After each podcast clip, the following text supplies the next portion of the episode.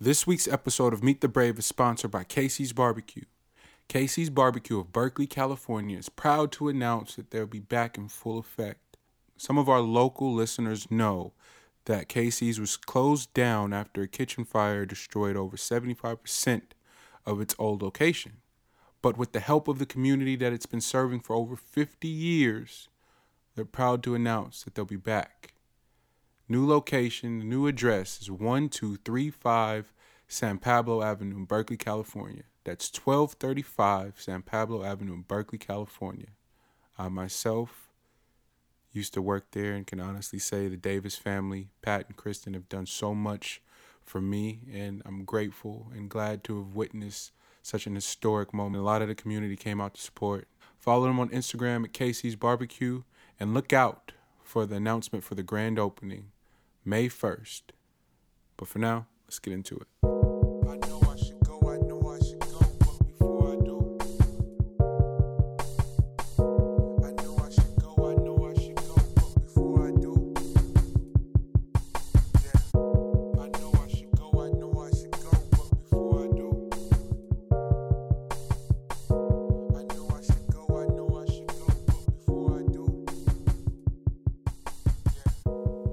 Meet the Brave podcast with, you know, with Monty Draper. Uh, thank y'all for returning to another week. A lot of, a lot of great things um, to to dive into, but you know, the monologue is is my uh, my my my form of therapy week to week. I'm really really grateful. I can't uh, I can't dwell on that enough. You know, just what the the consistent like expression with that's not tied to uh, a creative partner, creative collective, um, a particular infrastructure. You know, this is this is this is my bag. This is my my thing. So you guys get a lot of pure um, ideas, thoughts, and conversation, and you hear it in the in the episodes. This is a really special episode to me too. Uh, all pun intended. My girl special um, from KMEL. We um, pretty brief history. Her and I met.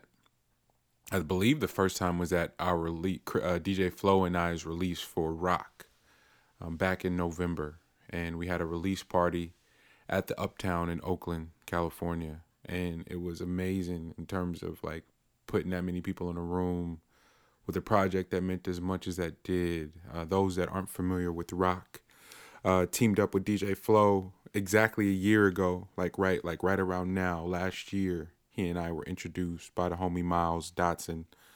Um, shout out to Miles, too. Uh, that's that's my dog. Um, they've actually they actually got some sick shit coming, so be on the lookout for that.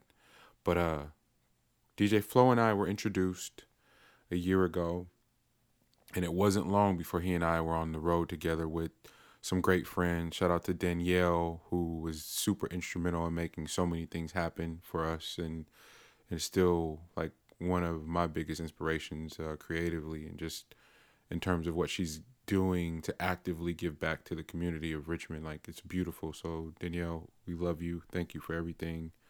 Um, Ethan Machel was our guitar player, and just like, like overall, sort of just like just the the wizard in terms of figuring out like designs and drawings and how to package things. And so he came up with the the design for our seven inch record um, that we released. But um, while we were on the road there was so much downtime and between shows. We we recorded an entire album before we knew it. We that's what we had at least. And that and that process was really special because in each city we stopped in, we recorded a song. So whether it be Amsterdam, Brighton, London, uh, Berlin, uh, Cincinnati, Chicago, uh, Portland, like wherever we stopped, we, we made it a point to, to make some music. And that was a really special time, especially going out of the country because it was my first time.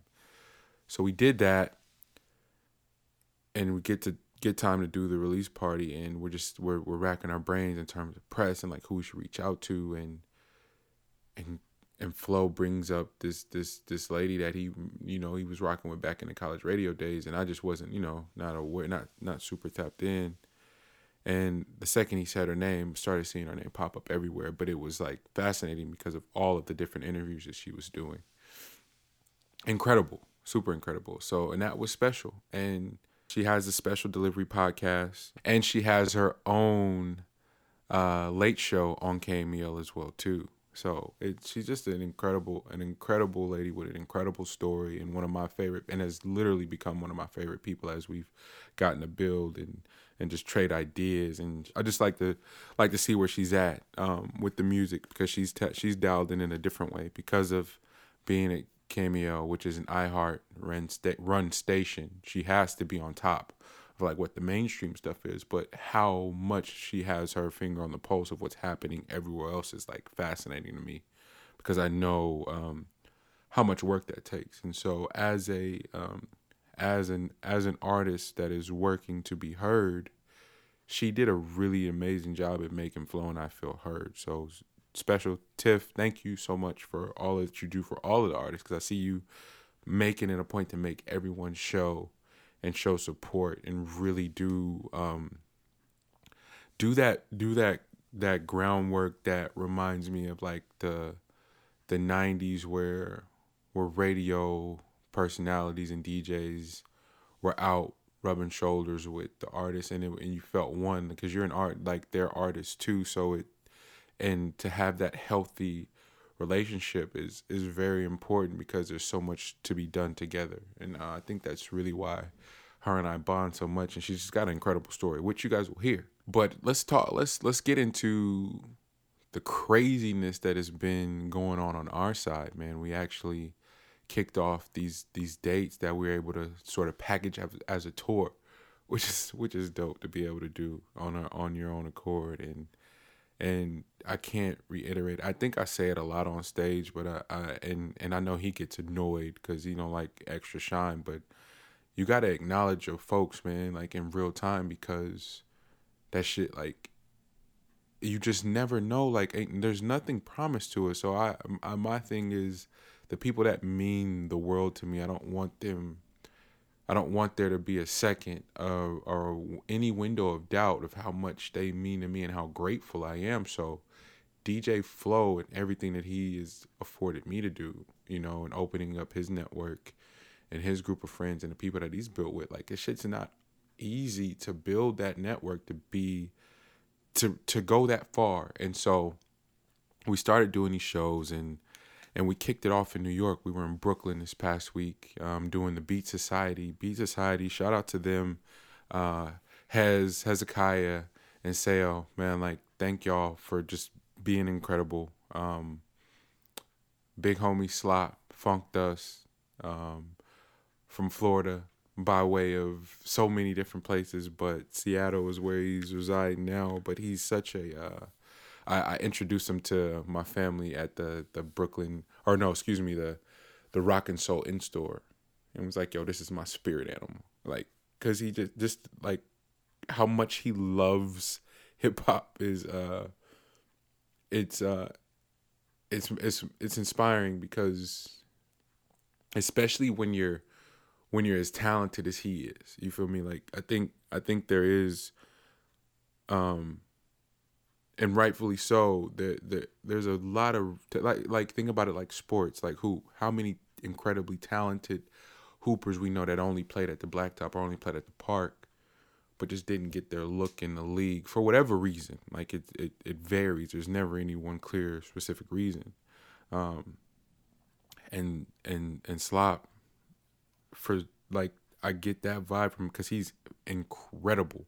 Like the from the samples he picks and how he decides to chop them and flip them and but how easy it is. I think that's the thing I responded to the most. He's just like, yeah, I just did this and just kind of just shrugs and but then I think a real true testament of someone's character is how well they're respected across the board.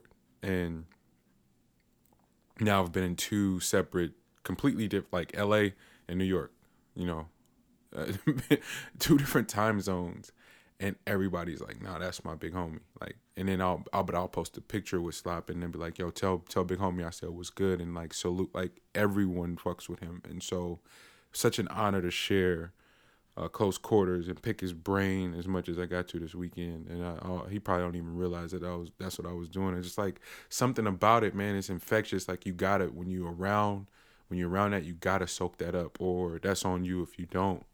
And um, also the big homie Antrix from Battle Lab. Like I can't, I can't, um, I can't state it enough. Like what he does for us and what he does for so many people. And he he also isn't one of those people to take credit, but gotta start giving motherfuckers their credit and giving them their due. Um, so, but yeah, but Beat Society, New York was amazing. Got to see a bunch of family and a bunch of friends that are back east too. Lord Finesse, Rockwilder, oh Sean J. Damn man, ah, fucking tall black guy murdered. Like I, I hopefully, hopefully some of you have been following and you can go and check the Battle Life page, check the Beat Society page, and hear his remix to Flavor in Your Ear. And it was it was really dope that they chose those chose that song that uh, those vocals to remix uh, to show, show honor and pay respects to Craig Mack. Um, uh, rest in peace. That was really special. But his remix to Flavor in Your Ear was incredible. Uh, Trox from Portland um, came and showed out, man, and really, really repped.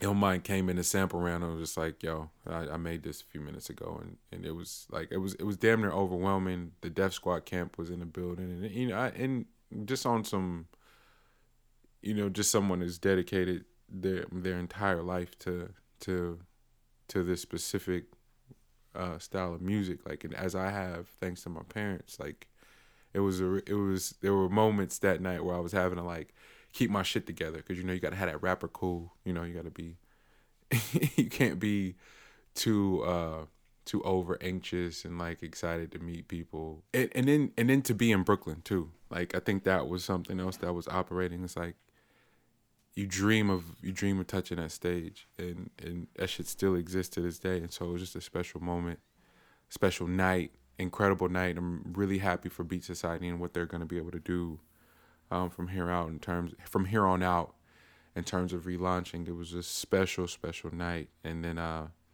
the following day we played uh we just did a you know we we wanted to bring what we do there, and so we hosted an at the Ave sort of evening afternoon at uh, Rock and Soul Records in Manhattan uh, with the big homie uh, DJ XS, uh, Nick Neutrons, uh, Slop Funk Dust. It was it was and it was amazing, and we had to catch our flight hella fast, and New York traffic is sick, and we were we were in Manhattan, and so we did our set and like had our luggage behind the counter at the record store, took pictures, and then just dipped and tried to make it to our plane. And we're rushing. It was it was crazy. Um, and then flew. We landed back in the Bay at two a.m. and then woke up to be at soundcheck for Hip Hop in the Park in Berkeley, and I felt like I felt nuts because I like even when I got home, I still didn't really sleep. Like did did laundry and shit, and just, and like was wired and made it to soundcheck on time and did that set. But we got to hip hop in the park, and that was still riding that high being in New York. But the love that showed up in Berkeley at Hip Hop in the Park for the 22nd annual man was special, and I was the love that showed up was like wild, overwhelming, and I got to meet fucking one below man. Like y'all don't even know what that meant. Like that shit was incredible. But I think the most impressive part about him was just how much love he was showing, how how willing he was to have a conversation. But to see that one man show with the MPC, he had DJ 12s with him too, and they were they were doing their thing. But he was he was conducting on the MPC, and that shit was beautiful to see, especially someone that like clearly was born to rap and one was clearly born to rap and I just kind of stood in front of the stage like a little kid and was like mesmerized. Shit was amazing. And we got the and we actually rocked with uh with the band that day too. Uh, Mike Reed from Secret Sidewalk. Shout out to my Secret Sidewalk brothers. They they uh they performed at Mutech this week and uh Nate Pedley on the bass and Miss Kate Lamont on the keys and they're like all three of those people are like superhuman to me. Just like incredible musicians and I'm always like hella geek to rock with them. So I'm glad I got to do that and and we'll kind of keep that energy going because we're all not all of us, but uh, F- Flo, uh, Kate, and and the big homie Dev we're all getting to go to Toronto to play uh, this week. So I'm just glad I got to catch everybody up, man. And but for now, let's let's um let's get into this. Let's get back to the conversation with my guest, my girl, Tiff, special from KMEL.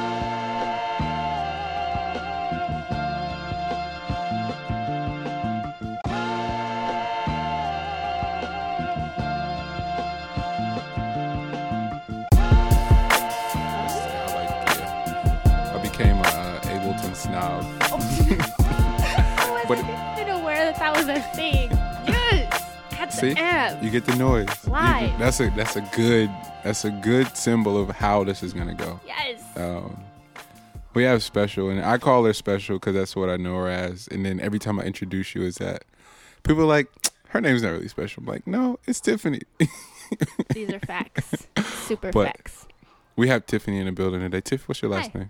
Oh goodness. Do we have to say it? I We know we have to. Since you asked, I'll tell you. Thank you. But uh, it's Lintner. Littner. And the crazy thing is, is I've just started getting comfortable with like my government name. I used to hide it forever. Didn't we all? I went Yeah. through that. I went Yeah. through that. I didn't. Something about Armani and saying Armani Jackson was so. I don't know, but Yeah. then I met a foreign exchange student in college and was wow. But like he went, do you know what it means? Like he like he like grabbed me by my shirt. I was like, do you know what it means? Um, and I was like, yeah, I, I, I have an idea. And he was like, no, you need to know. And once he explained it, I was like, damn. Now I'm like real proud of it. Nice. But I had already had the rap name. Yeah. And then so. but that's this is about you. This isn't about me. But that's the thing is like I I listen to these podcasts and I want to hear about you. So I'm gonna hold back as much You- as I can about referring the question. Was questions that back to today or yesterday? You hit me was like, Yesterday. you have to do an episode about you. And Yes. I was like, that's such a great idea. And I honestly hadn't even considered it for a second. Um, and I think it's only right to Yeah. have, you know, because of what the, you know, the format is. Mm-hmm. But we'll get there Yes. because I've had a run of awesome guests, and and that's continued with you. Hmm. Thank you. So thank you. And my knowledge of you is just college radio to now, Okay. nothing before. So I didn't got know that you knew the college radio. That's interesting. well, I'm again. I'm a snob about a lot of things, Mm-hmm. radio and music, obviously being one. And it was right when I was trying to figure out uh, just reach Mm-hmm. in terms of uh, you know how music goes and all that stuff, and what somebody suggested was like, yo, look into all the college radio that had that actually um, has some influence um, on their station in terms of what they play. yeah. Uh, and the and my sister was at Sac State too, Oh, dope. and so that is where that sort of started. And I guess do you know her room? Her neighbor was Blue's uh, sister. Oh my goodness. Yeah, and so my sister would be like, "Yeah, we're going to this show, this show," and I, and and I was like, "Damn, Sac is like low key the spot for man. some really sick artists." yeah. So that is how I know. Long story short, Gotcha. but take me back. Um, where where are you originally from? Ugh. Good. that- The problem is, I knew you were gonna ask that. And I still wasn't prepared. Oh man. Um. Basically, from here, I was born in Oakland, raised all over the East Bay, San Lorenzo, Hayward, San Leandro, parts of San Ramon, even. Yeah. Um. So yeah, spent most of my time here. Then moved up to Sacramento, actually Elk Grove, for high school, and then came right back. Damn. So that's uh that when you I guess when you meet a lot of people, the the the broad how broad the bay is and what we consider the bay, um and getting to experience it, the the different sort of subsectors. Um how did that how do you feel that shaped shaped you, you, you think, if at all? No, super much. Yeah. Like like it's hard now because when you think about people who say like, "Oh, I don't see color." Like that's a negative thing and I Mm-hmm. yeah, completely yeah, understand that. That makes sense. But 20 years ago, that was really a real phrase that meant something completely different. Absolutely. When you're raised in diverse populations, Mm-hmm. you just see people for people. Absolutely. And so, even in Sacramento, here, I always had like diverse friendships and I mm-hmm. just knew all kinds of people. and that was always super cool to me. Like I loved going to my friend who's Indians weddings and birthday parties, Yeah. and I loved going to my friends who are Nigerians weddings and birthday parties Yeah, and yeah. stuff like that. So I think the diversity of the Bay Area and Sacramento just really shaped who I am. Absolutely. Oh, see that, and that's it's crazy because when I was leaving for school, someone said the same thing. Like, "Hey, you're gonna experience culture shock," and I'm like, mm-hmm. "Nah, I'm from the Bay. It's it's hella diverse. Like, I've experienced a lot of different cultures. I'll be okay." Mm-hmm.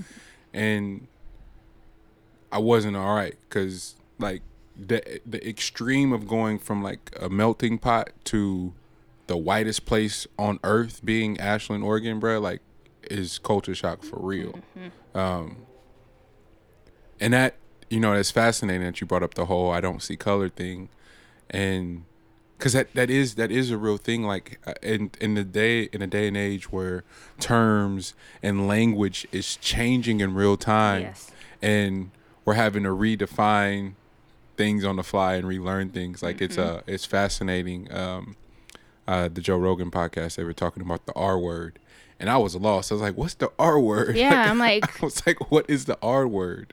Oh, retarded. okay, yeah, and, yeah, no, and how freely we used to use that when we were younger. Mm-hmm. Yes. and not even considering like how painful Mm-hmm. that was. Like not even for a second.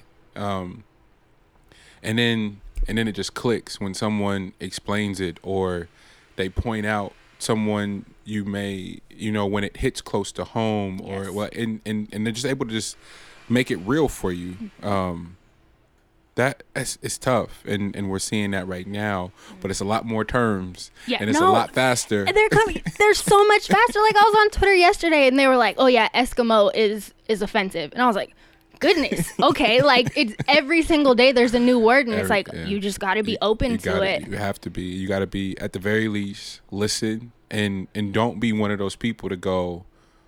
Um, well, I didn't mean nothing by it. You're missing the point. Exactly. It's hurting someone. Exactly. Um, act accordingly. Mm-hmm. But uh, let's. I'm sorry. My cousin entered the room, and he's my favorite person in the world, and it's weird to not acknowledge people. Yes. So, what's up, cuz? I know. I'm like, uh, This is Tiff. I'm like, oh, Tiff fuck? Poe Poe Tiff. Nice to meet you. Look, but we we talked about where you come from, but I want to even go back to your parents, like what what your family history, like siblings and all that stuff. So Mm-hmm. where are your folks from? Where are your parents from? My parents met in Oakland. Okay. My dad's from San Francisco. Um, my mom is from Massachusetts. They moved over here when she was like four or five. Wow. So she's been in the Bay Area. You, what brought what brought them out west? That's a good question. Um, I think it was just really a job or something. You know what I mean? Something like that. There's nothing that I can really think of that was like earth shattering that brought him over. So I'm guessing it was like a job Yeah. um, for her parents. Yeah. Um, so yeah, they met in Oakland. Um, they even like worked together at like the Coliseum, which is like one of my favorite stories in the world because I love the Coliseum. Is, so and they did they meet at the Coliseum? I don't. I want to say that they met like as like party friends because they were it. super party party. um, and then they also worked at like See's Candy together. So I don't know if they like Ooh. got jobs together, if that was a thing in the '80s or what. But yeah, they you worked at those. party, places. party the '80s. Yeah. All I can think about and party the '80s and in the town too. Yeah. Any do you have any stories from that? I don't. They they don't tell them. It's I. My whole thing when I was younger was they had they got married in March and had me in August. Oh wow.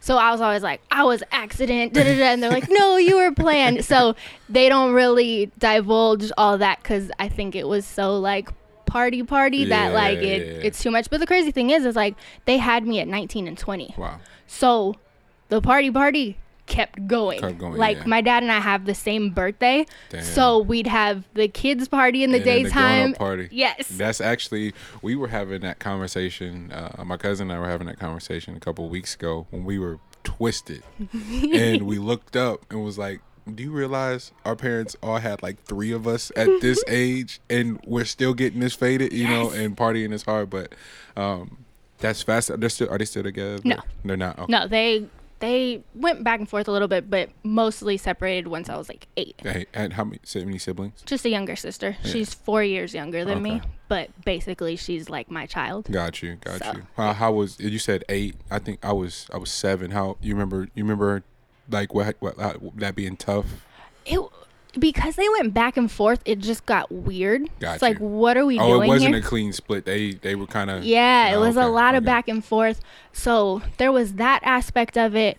Um, but they were good as far as like the fighting and stuff like that. Mm-hmm. Like we didn't hear the fighting and stuff like that. But I I don't want to jump the gun too much, but like as so it happens, like my mom has her own struggles. Mm-hmm. So after that, even me and my sister seeing my mom was a back and forth thing. Got you, so got you, it's like. Mm-hmm. that kind of like shape that like, oh okay, this is not gonna be a fan like a a traditional traditional family. family. Yeah, yeah. And and I, I you know uh like the the Disney channels and Nickelodeons and all Mm-hmm. that stuff. The seeing the traditional families are always wild because it's like, damn, my family don't look nothing like that. Nope. What is the world gonna think of my family if they ever got a glimpse? Mm-hmm. Um, I don't know. That's uh, that's always been a really uh, interesting point for me to really sort of delve into when you're talking about um, traditional families and what you think they should look like. Mm-hmm. And when you find out a lot of people shit is dysfunctional behind the scenes, Yeah. no matter what class they uh, subscribe to, no matter what class they fall in, or none of that shit. Yes. So, what um, outside of you know your parents splitting, what what else you felt? What did you feel um, help classify you guys as like a non-traditional family? Um Yeah, I think just because I was raised by my dad, Mm-hmm. there's that aspect of it. Single dad, single dad shit. What is that? Like girls with a single dad too. It it's basically us fending for Fending for ourselves in a strange way. Um, we had a stepmom at one point, but Mm-hmm. of course, you're never gonna like who your parent is with. Yeah, you're just yeah, not. yeah. So there was that aspect of how it. how soon did stepmom come into the picture? Um, it was a while. After? Yeah, it was Okay. a while after, but still, you're just you're not gonna accept that. I think the other interesting thing too is my dad comes from a really wealthy family, Oh shit. and my mom comes from a not wealthy Got family. it. Got it. Got it. Got it. So even that, as far as traditionalism, is really intense. Those dynamics are wild. Yeah. Yeah.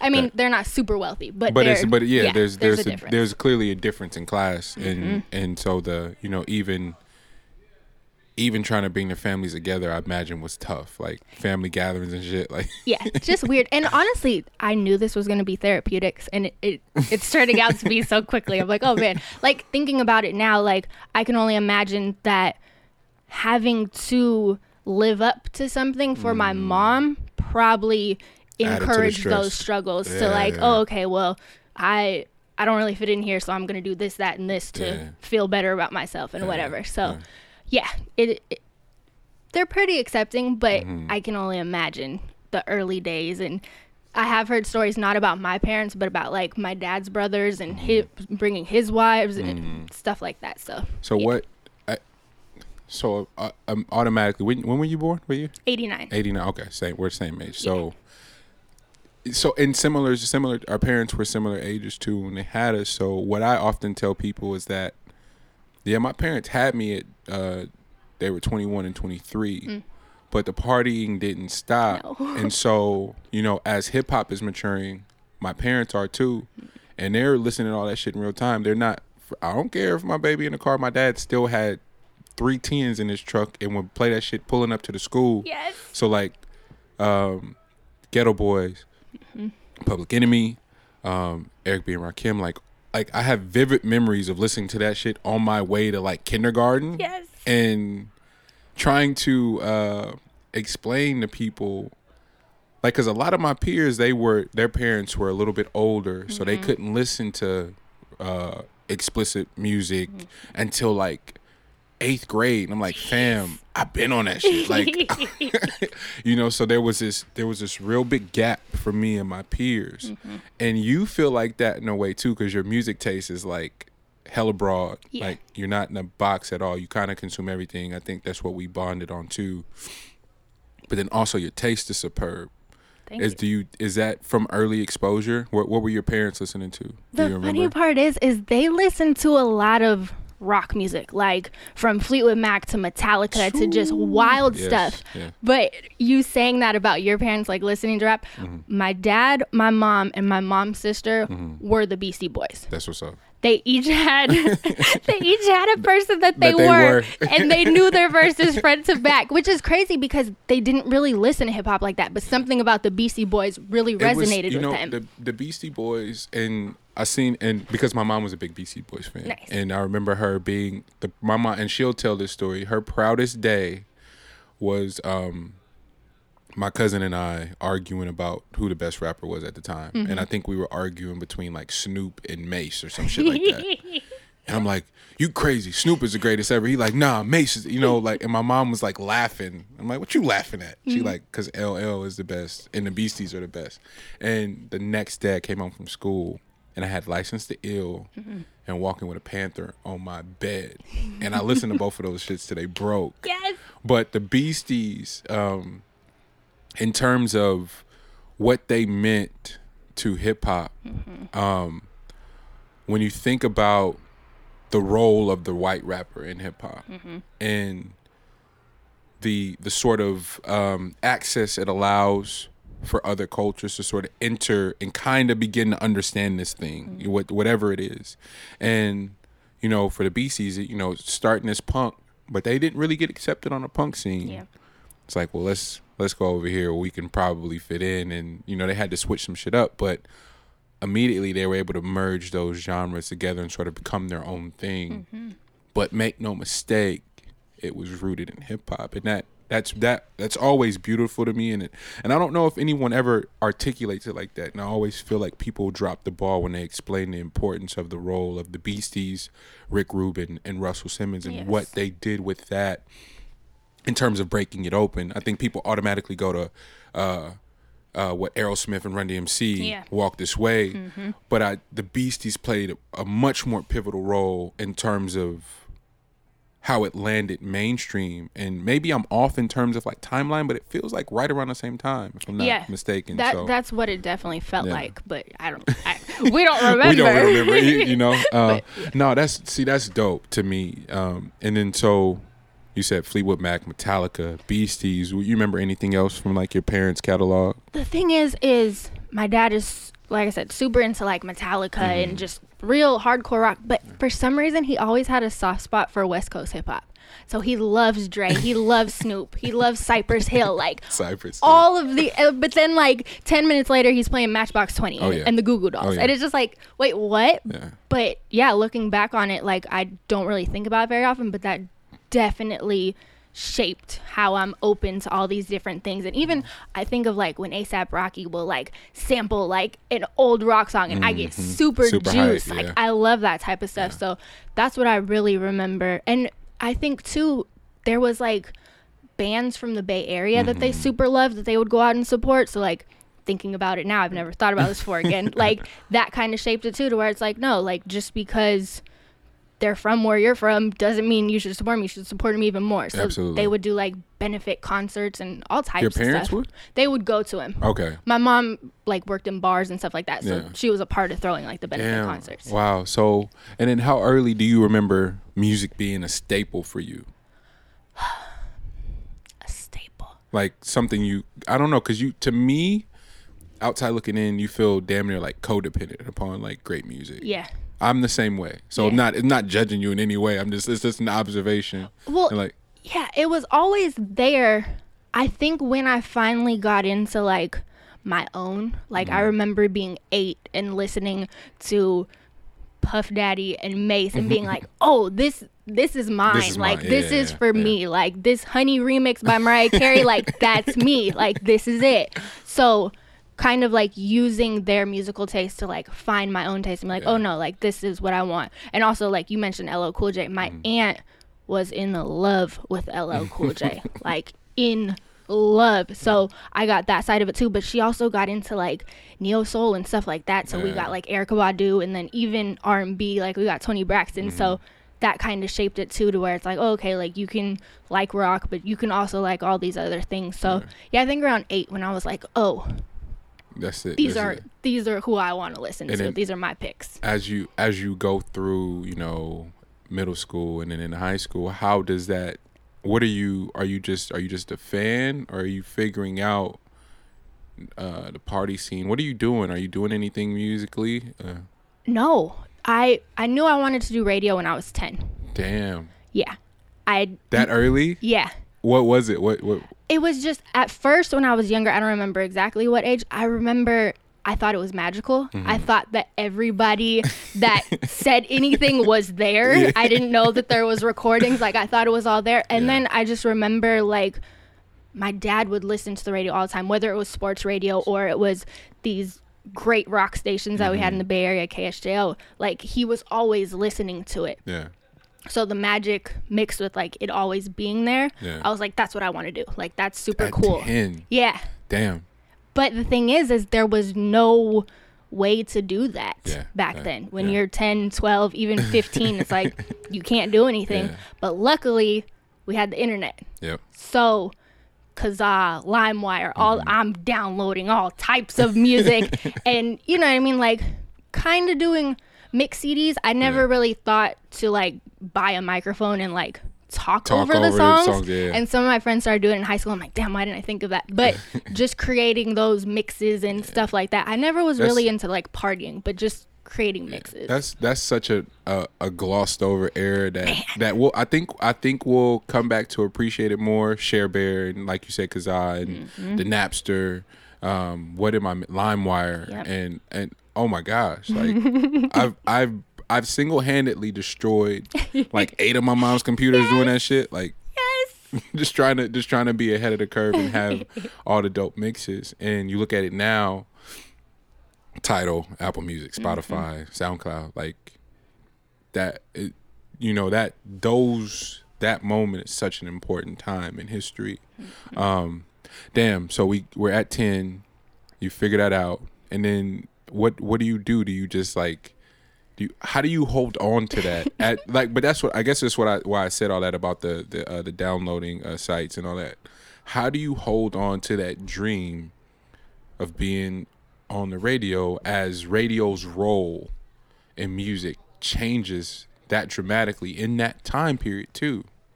The crazy part is, is during the Kazaa and like LimeWire era, I Mm-hmm. never really thought about it. I never thought like, oh, this is replacing radio or you know shifting Yeah. radio in any sense. I didn't really think about that deeply.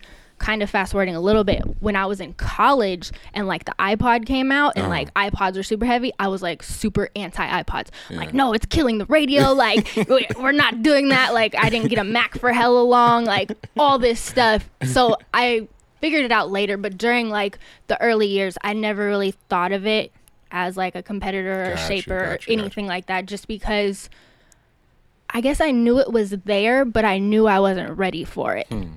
in a sense. Like I like college was always instilled in me, so I was like, okay, once I go to college, get my degree, then I'm gonna do radio. what'd you what'd you major in? BECA, so Okay, broadcast, okay. electronic That's what's communication arts. So you you and you so now you were clear. Yeah. And that and nothing swayed that. Like I'm I'm I guess I guess I'm it's not surprising uh knowing you and hearing this, not at all. But I'm often like I marvel over people that are that clear that early and stick to it. You know, because there's so many other factors. People people projecting um life happening, like all these different things happening. It's like, nah, this is this is what I'm gonna do. You know? But I think that played a role. I think in my life there was so much life that was happening Hmm. and there was so many changes and moves and just chaos that Mm-hmm. it was like this is the one thing that I hold on to. This is This this, is is, me. Once I get there, it's happening. wow. I just got to get through all this first. And it was never a like, oh, I'm very tunnel vision. Mm-hmm. Like it's very like I don't really freak out. I don't really get Successful caught up in it. are like that tunnel vision thing is like a uh, a consistent trait you see in people that are just so like real. it's so real. Like just I and it's one of those things where you don't even really think about it. yeah Like I can reflect back on and be like, "Oh, I that happened yeah, like that happened like, oh, I didn't feel like I had a choice, so I didn't have I- a choice. Like it was just go." I had the weirdest. Not it wasn't weird. It was um it was actually hella therapeutic. Um, I went to one of my best friends in the world's uh, 30th birthday, and my ex was there. Mm. But it was like we hadn't seen each other, so like there's no bad blood. It was love. Nice. But we're sitting across from each other, and, like reflecting. She telling me shit, and I'm like, I don't remember none of that. Mm. Oh man. oh my goodness, I don't know. But I guess what I'm saying, what I said that to say, don't you think that shit is like a like a coping me- mechanism or Oh, something yeah. like that? Okay. Oh, okay, definitely. Okay. Definitely. Like I, I can't even put some wor- into words how much I think that's a coping mechanism. I like, identified that that day. I was like, oh, this is my way of of getting by, like just just forgetting, like Mm-hmm. Yeah. completely trying to put it out and just keep going, just keep going, just keep going. forward motion Yeah. always. Oh man, so what? Uh, so now now the moves are starting to make sense. Mm-hmm. Where did you do high school? High school I was in Elk Grove. Oh, in Elk Grove. Okay. So Elk Grove High School. Um, damn, and you, but damn, I um you and you were there same. So class of 07, right? Mm-hmm.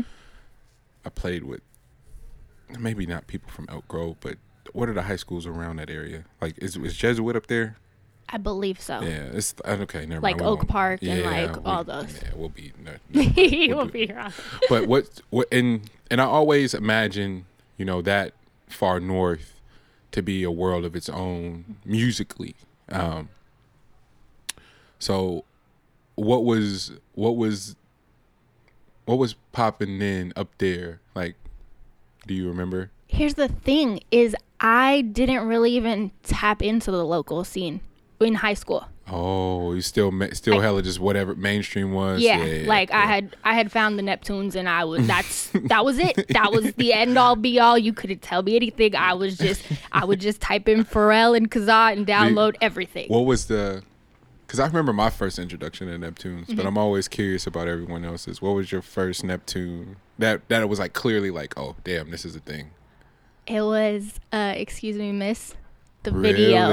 Yeah, it was because I had heard things and I was like, okay, I like But this. seeing the but face, seeing yeah. the video and Yeah. seeing that man, I was like, oh, okay. And then just learning who he was and all the different songs that he did and Mm-hmm. Yeah. being with Chad, and then it was just like, oh, okay, now we're here. So it was. it took me seeing him to make The it uh.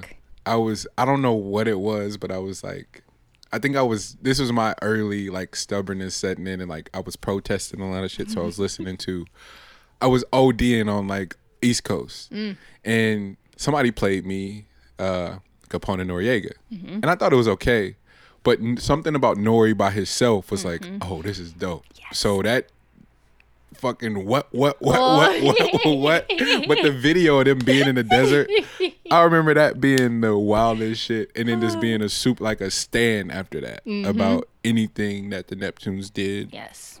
Are you an then- NERD fan too? oh my gosh Okay. that Yes. that's that's what but that's what did it but i was i was like and i because i wrote this really long post when raj posted that video with pharrell mm-hmm. of of what pharrell means to a certain type of black kid mm-hmm. that didn't subscribe to the street shit yes. and wasn't you know like there's a certain like there's a certain box that the rest of the world puts us in but there's a certain box that we put ourselves in. Mm-hmm. And something about Pharrell I don't know what it was showing up and dressing wild different mm-hmm. than everybody else cuz you knew at least for me I knew um some of the rappers came from like really great homes mm-hmm. and like two parent homes and went to college and didn't just didn't walk talk or dress like that. So it always bothered me. But then here comes this dude that's standing next to some of the grimiest niggas that has on puka shells mm-hmm. and a tight shirt. And i'm like for what it's for what it's worth, he's just being himself, mm-hmm. and that resonated.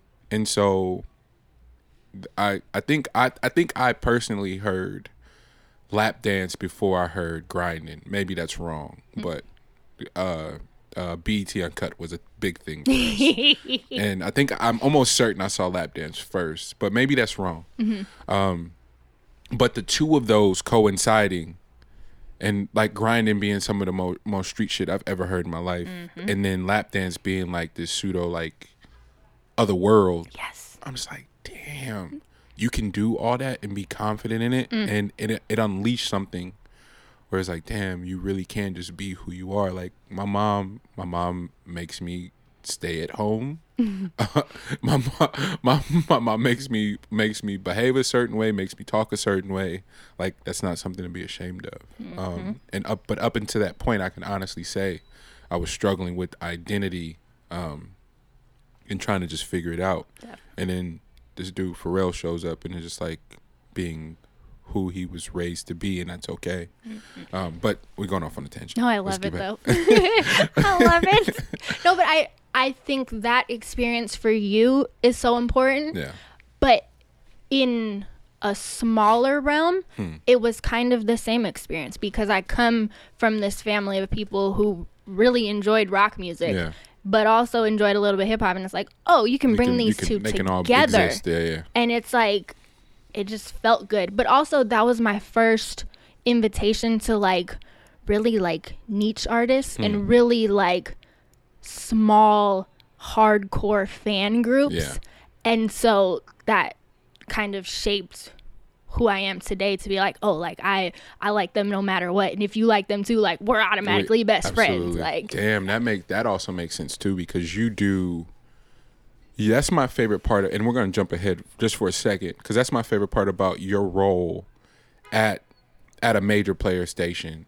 Um like the interviews that you get in association with the brand that is KMEL because it is a brand a very it's an historical one the the wide ass variety like you just you just had you just had PRhyme or did was it royce by himself it was just Royce by himself but yeah but what Royce means to Yes. what Royce means to a certain group of people, Mm-hmm.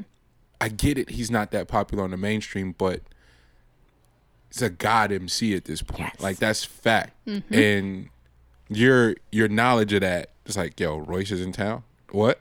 yes exactly but how early was your SZA interview? And we, cause we, we'll get there. We'll talk more about it. But I just want to know how early that was. Uh, that was when she was at Oakland Music Festival. Dude. So what year was that? 2013. yeah, that was a Yeah. Damn. Okay, we get back to that. Yeah. So, but that you saying that opened your eyes to like really hardcore niche artists that have a really a super duper fan base Mm-hmm. and what that can mean for them.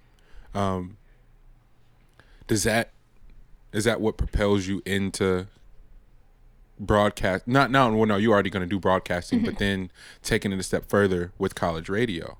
Yeah. It definitely just opened up that lens. Like, really, just like, oh, okay, like, once I finally get into the college radio station, like, oh, I can play whatever I want. Yeah. Another big factor for that was randomly enough, even though I was going to SF State, I found myself back in Sacramento running with this group called TUS, and they were like a rap collective. Mm-hmm.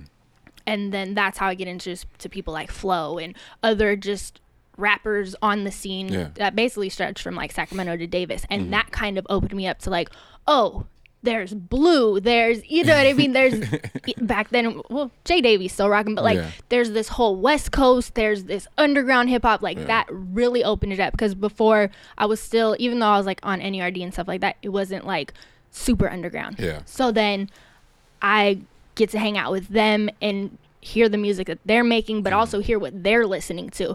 And then that mixed with college radio, it's like, oh, it's going down. Yeah. So that experience kind of shaped that whole thing. Damn, that's crazy. Yeah.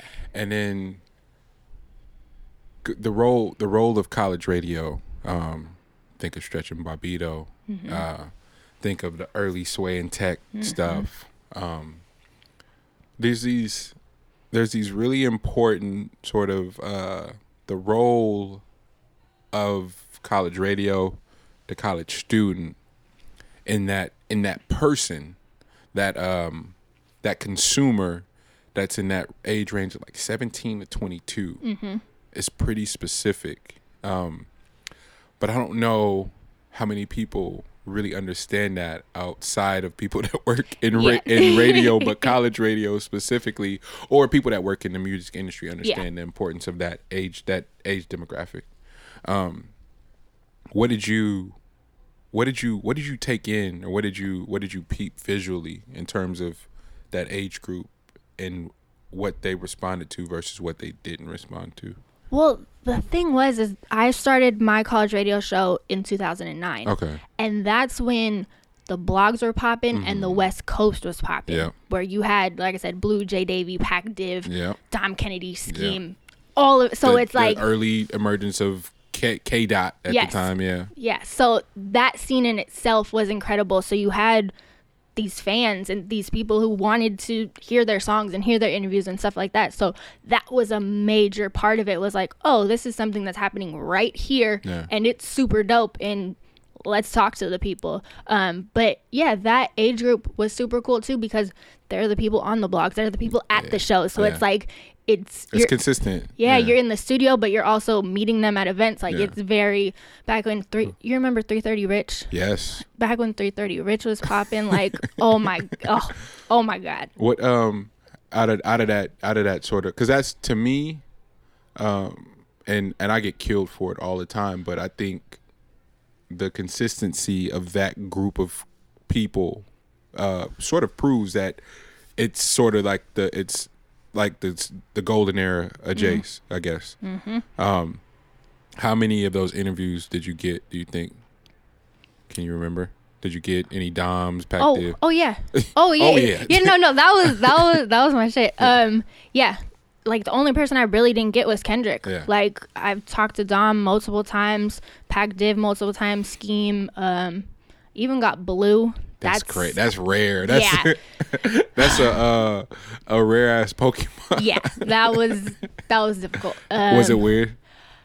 Well, Be honest. the backstory i'll tell you the backstory and i've told this story a couple times it's not my favorite story but like we had an awkward altercation the first time i tried to interview him Oh wow. because we love Blu he makes incredible music but he struggles with things and Yeah. and that's okay Yeah. so that that was just like a loss i was like nope not not ever gonna interview him again and then I became really close friends with Quelle Chris, Mm. and he's super close with Blu. So they did a show together, and he was like, "Oh yeah, I can make it happen." So like he made it happen, and it.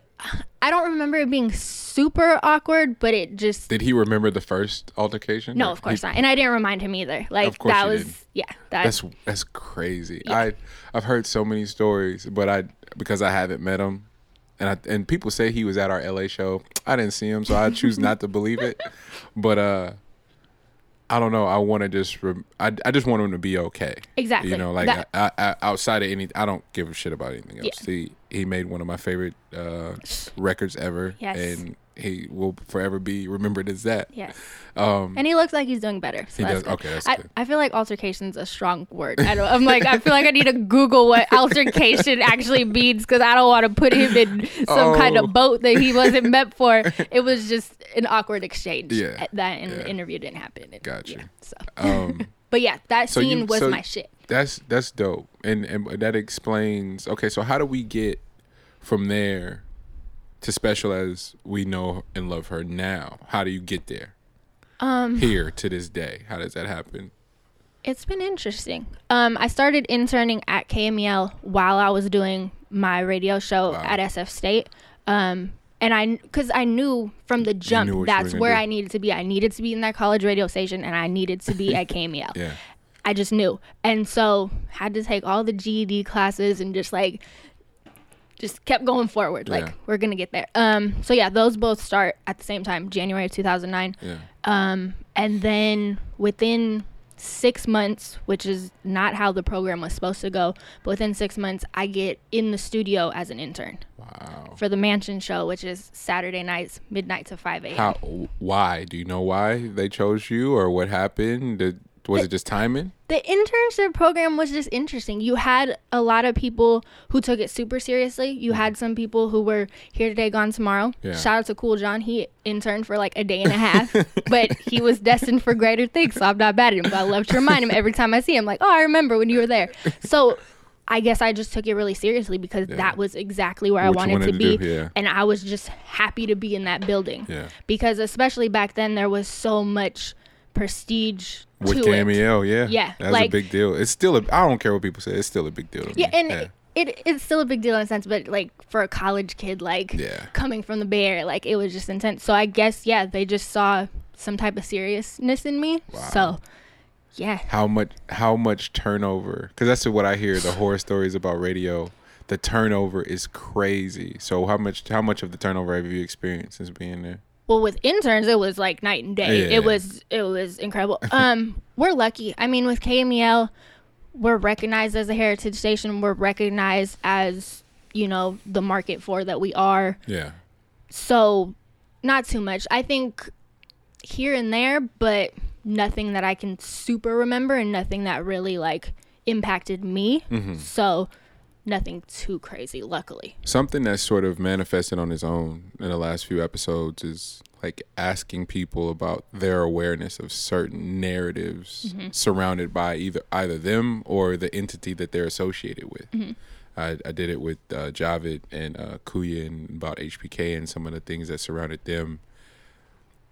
How many how many of the narratives surrounding KMEL are is everyone in the building aware of? Um, uh, let, let's I guess the the the general the general thing that's attached to radio in terms of oh they don't play what the people really want that's they play a playlist you know like all the weird all the weird stuff that's like duh like Yeah. you know but then the sort of change of the guard in terms of how prestigious the station once was Mm-hmm. And like what it is now like that's a lot of pressure on some of the great personalities that are there now like Mm-hmm. to me personality wise everyone up there is special Mm-hmm. that's just how that's just how i feel like there's some really great personalities but i also do remember the days of Renel, Yeah. uh Franzen and Trace Dog and and Chewy and like I and uh Rick Lee and all, like all that Mm-hmm. shit is everyone aware of like the pressure or not it's not not pressure that's not the right word but like the the prestige around the station like that i guess that's what it is like Yeah. it's just it's just a, a sway like yeah yeah is that No, it's it's definitely there, and I think that's like the prestige aspect is kind of what keeps us going Mm-hmm. when we start to feed into all those other things that you mentioned as far as like oh they don't play the bay they don't do Yeah. it they you know what I mean like there has to be something that keeps you going so Yeah. to remember that this is a heritage station and we were the first summer jam and you know what I mean we Mm-hmm. have all these accolades and so many great things and Tupac interviews and Yeah. all types of stuff like Yeah. that's kind of what keeps us going when people want to say negative Anything, things yeah. towards it. So you kind of just have to balance those things. But it's like, yeah, like we're we're very in tune, and there is like a big pride aspect to be like, Mm-hmm. no, like this is KMEL, like okay, that other hip hop station or this other hip hop station, cool. matter. like this is us. This is what we do. So yeah, no, it, it really it takes us through it. It helps us travel. that's dope man i um and and in terms of like present day and the role that you play um i hope you realize it but I, I, I sort of identified it immediately in talking. We talked about your SZA interview and a few of your other like some great interviews just with guests you were able to think about that necessarily weren't on their radar, and and rightfully so. You know they you know it's it's top 40 for a reason they that that the numbers are there and, I, and that's always my beef like people act like the numbers don't support this shit and mm-hmm. they they clearly do Yeah. you know but you're sort of allowed to maintain what you got in the building on and like identifying early early early talent and people that actually mean more than some of the people that are that are in the hot 100 you know? Um do you see that manifesting in any in any um in any other way uh beyond special delivery in in in your in your in your your mix show like are you gonna is it do you do you foresee that Interestingly enough, when I first started interning, it was two completely separate things to me. wow Like I saw it as okay, this is the radio show I do. These are the people that I play. This is where I intern at, mm-hmm. because I think spending time with people like Big Von, I see so many people trying to pitch him records and Yeah. trying to come on, do this, do that, and Yeah. it's like I don't ever want to be that person. like I think when I first started, I was like super big on J Cole, Yeah. and so I kind of pushed it, but like I knew I would bring him up, not necessarily push him yeah but there was always a separation. yeah And then for a while, I was just doing my thing. They would do their thing and Yeah. I was still an intern so I wasn't even trying to get involved with like doing interviews there and stuff like that. Kind of backtracking but kind of in The, the, realm out, yeah. Yeah, so I left went to New York. hmm That didn't work out. Came back, ended up getting hired back. During that time, I'm thinking of other segments to do and other things Mm. because interviews at that point had just gotten so run of the mill. Yeah. I was bored with them. Yeah. I was bored watching other people doing them. I was bored doing them myself. Like it was just like there has to be something else. So I think of special education, which Mm. is my game show. And by that point, like me and Von had a super cool repertoire. Like Mm. it was good. So once I get back in the building, he starts throwing me people. hmm And I'm like, oh snap, like Raekwon, Big K.R.I.T., like what? Like, what did I do to deserve this? Like, this is incredible. So we do that for a while, and that mindset is super like, oh, I need to be around the biggest artists and interview like the biggest people, and I was just stuck on that. Yeah.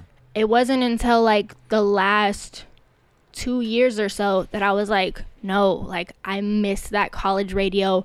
I miss just Being these being early on shit. yeah, and well, that was still what I was listening to in my spare time, and I'm like, why can't this just be one thing? absolutely. So it took me a while to come back to it, but once I finally came back to it, I'm like, oh, this makes sense. Yeah. And like now it's starting to make sense. Like for example, SZA, like she did Oakland Music Festival. I reached out to her personally, but then now when SZA comes back, my boss is like, "You're gonna do this, right?" And I'm like, "Hell yeah, I am!" Like I what? am. Yeah. Okay, so and I mean it's still. I think there's a lot of like misconceptions with it. Mm-hmm. Like, I still book at this point now that I'm back to where I want to be with the quote unquote underground. Like, Mhm.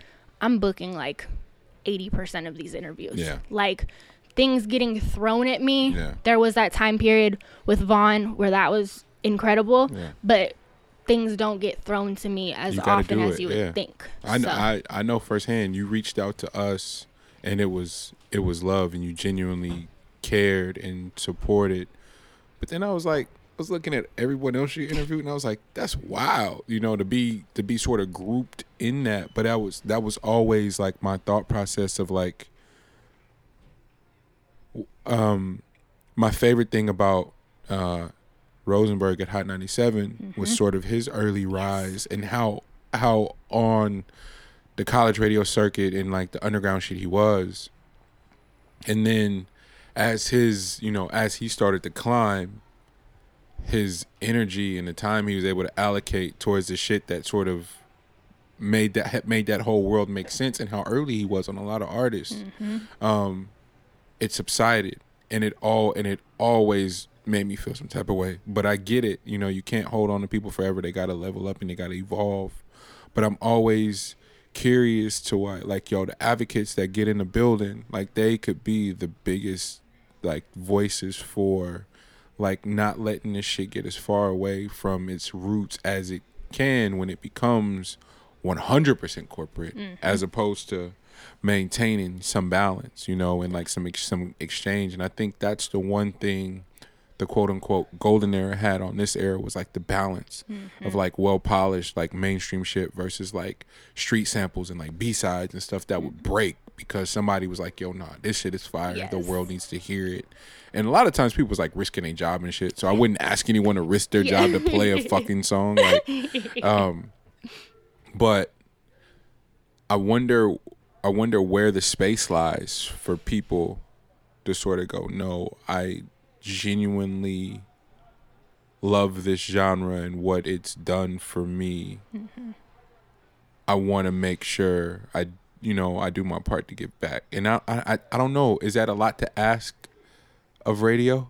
As it because it's it does sound like a bitter artist. I know i know i know i sound like a mad rapper right now but no, but um But on my side of it, I completely understand it. You know what I mean? Because I do listen to so many of these artists, and I'm like, wait, what? Huh? yeah It's it like I. That's the problem. Is like I don't have an answer for that question. Yeah, yeah, yeah. You know what I mean? Like it is so determined on so many So many things, things, and absolutely. so just it's just become weird, honestly. but it, yeah, it is. Yeah. Yeah. No. But but my thing is is my hope is always like I'll reach out to some people and they'll be like, "Oh, well, is this going to be on air?" And I'm like, "Well, no, it's No. just it's just my little podcast, my little video show." But it's like my hope is that that kind of opens the door. Yeah. Like I'm hoping that people that I work with are actually checking out what I'm doing and seeing those people next to me and you know what I mean? Like I I want those doors to be opened in that way so where it's like, "Okay, I think you're dope." Somebody else is going to think you're dope. Absolutely. And it goes from there. So Absolutely. To me it's really like an opening door type thing. And that's what and that's what I wanted to commend you on and why I really wanted to have you on the show is because exactly what I and uh, and and it's all and I hate when people personalize and say, "Well, I think it should be this," but I do have a specific thing about how, you know, certain things should be represented inside this genre in particular.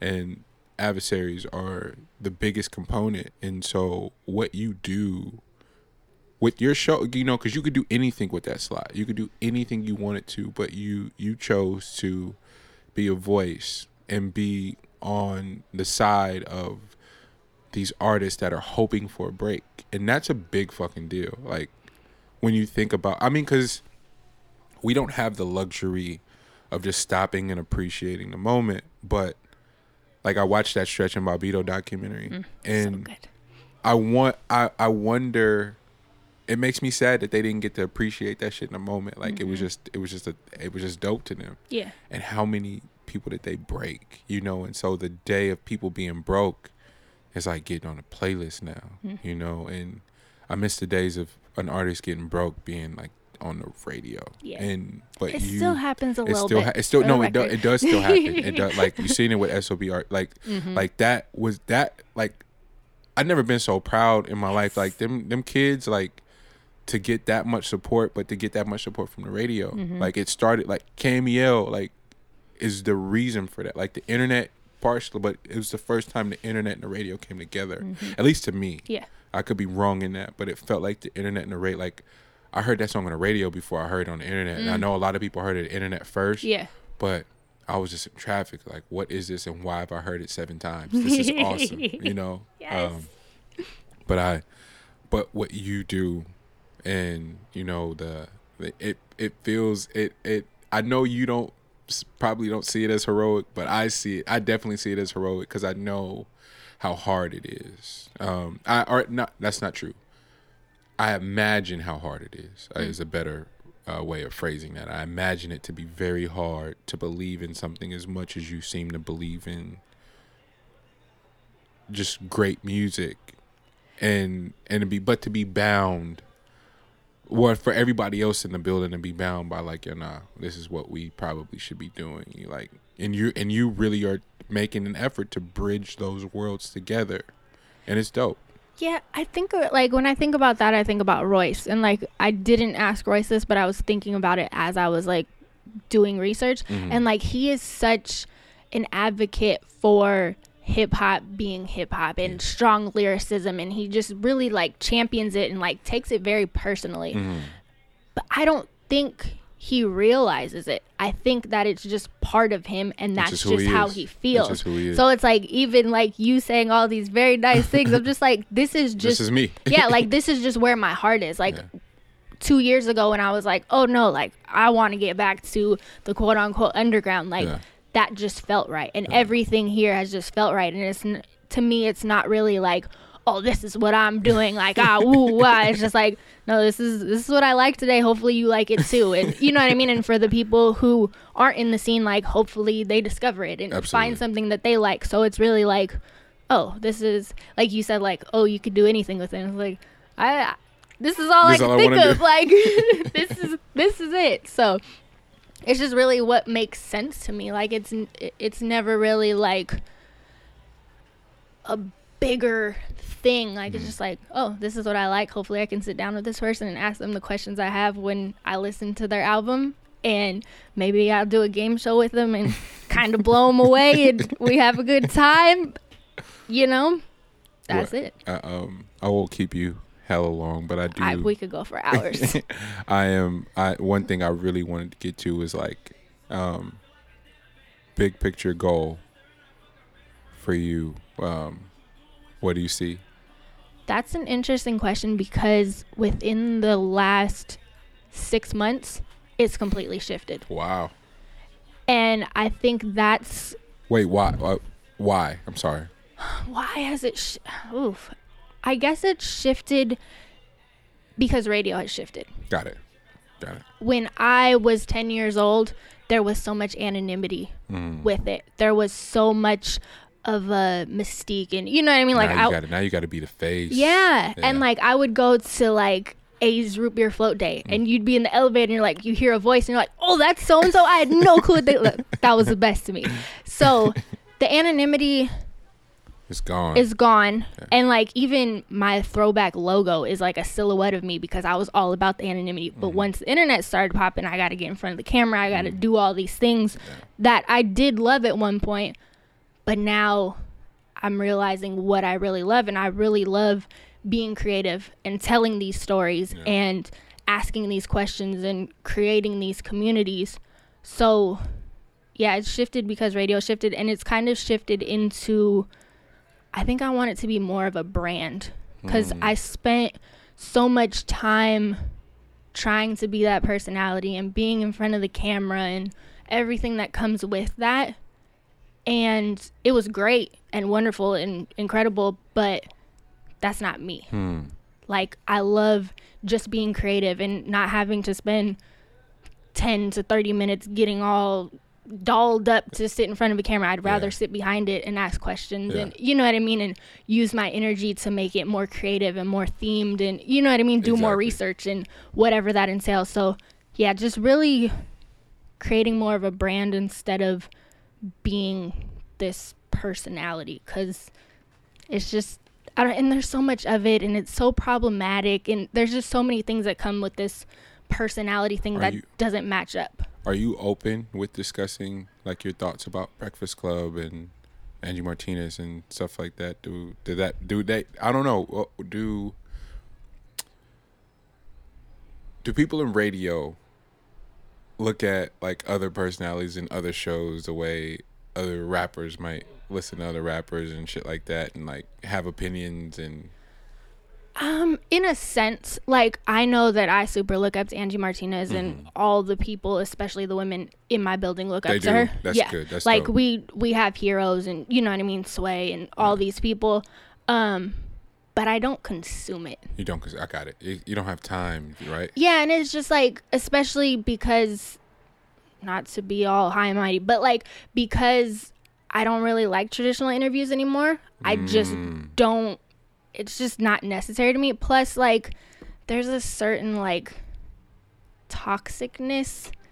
The the agendas in. It's clear. It's very clear. Okay, I just want. I'm, Yeah. You don't have to say anymore. I just wanted to know if I was off base in any way. I think other people do. I think some people do, Mm-hmm. but me personally, like, but also I'm not to be high mighty again, but I'm the person who hasn't had a TV since 2010. you know what I mean? So it's like to, and I think that comes from going to school for media. yeah. There's certain types of media that you either see through or you just don't enjoy or it. what have you. So I think there's Sort of- there's pockets of it, but a lot of the people at that radio station are so busy doing their own thing that Yeah. the time it takes to consume that stuff just Yeah. doesn't even make sense. That's so fascinating. yeah. Um, I want to leave because I I wish probably should have ended it before that question, but I'm glad we got because that reminded me of something else. Mm-hmm. But uh, your um your your role for women in, in media and women in the industry at all. Um, what is that? Has that been? Has that been a? Has it always been a focus for you? Um, and how has it shifted? Um, I and I'm and I'm I'm sorry. I'm only and I'm only asking because you know the the I had this weird ass moment where the privilege, the male privilege, especially in this industry, had never really been clear to me until doing this podcast, where someone DM'd you, emailed you like, "Hey, can you come do this?" Yeah, I'm on my way. Uh, Anissa Strings, Fiza Farah, um, the some of the women that I've had been like, of course, come. Um, but they got to kind of do research and bring somebody with them and stuff. And I'm like, oh damn! Like something as simple as going to do a podcast interview um, that may or may not be beneficial to my own journey. I can't just pull up like that. I don't know you like that, bro. like, you know, um, and so I, I'm just trying to become like way more aware of little shit like that, you know. And so, just for the sake of dialogue with people that I'm fans of, but I, that have but that are operating in the same male arrogant ass industry, and that that I that I that is clear as day. How how have you maneuvered in your role? Do, is that is that a point of emphasis for you, or is it just like you just do you're just doing you?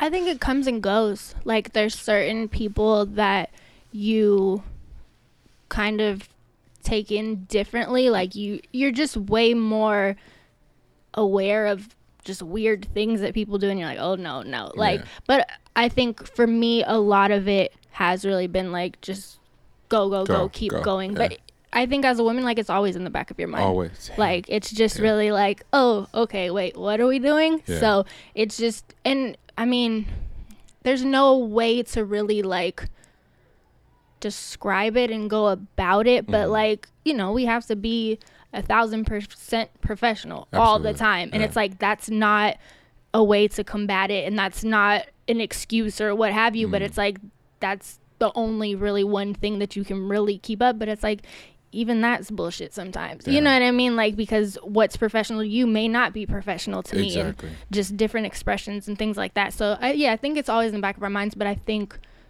for me personally, like it is such a like go go go Mhm. thing, and you know what I mean? Like I do have the radio station, so it's kind of like a safe space Yeah. in a sense, so I don't really worry about that. But like, yeah, like going to shows and having to stay until afterwards, and like, Mm-hmm. oh, can we do this in my hotel room? No, we actually can't. We're gonna do this backstage. You know what I mean? Like just seeing things differently, Absolutely. in a sense. Absolutely. Well, Spesh, Tiff, thank you.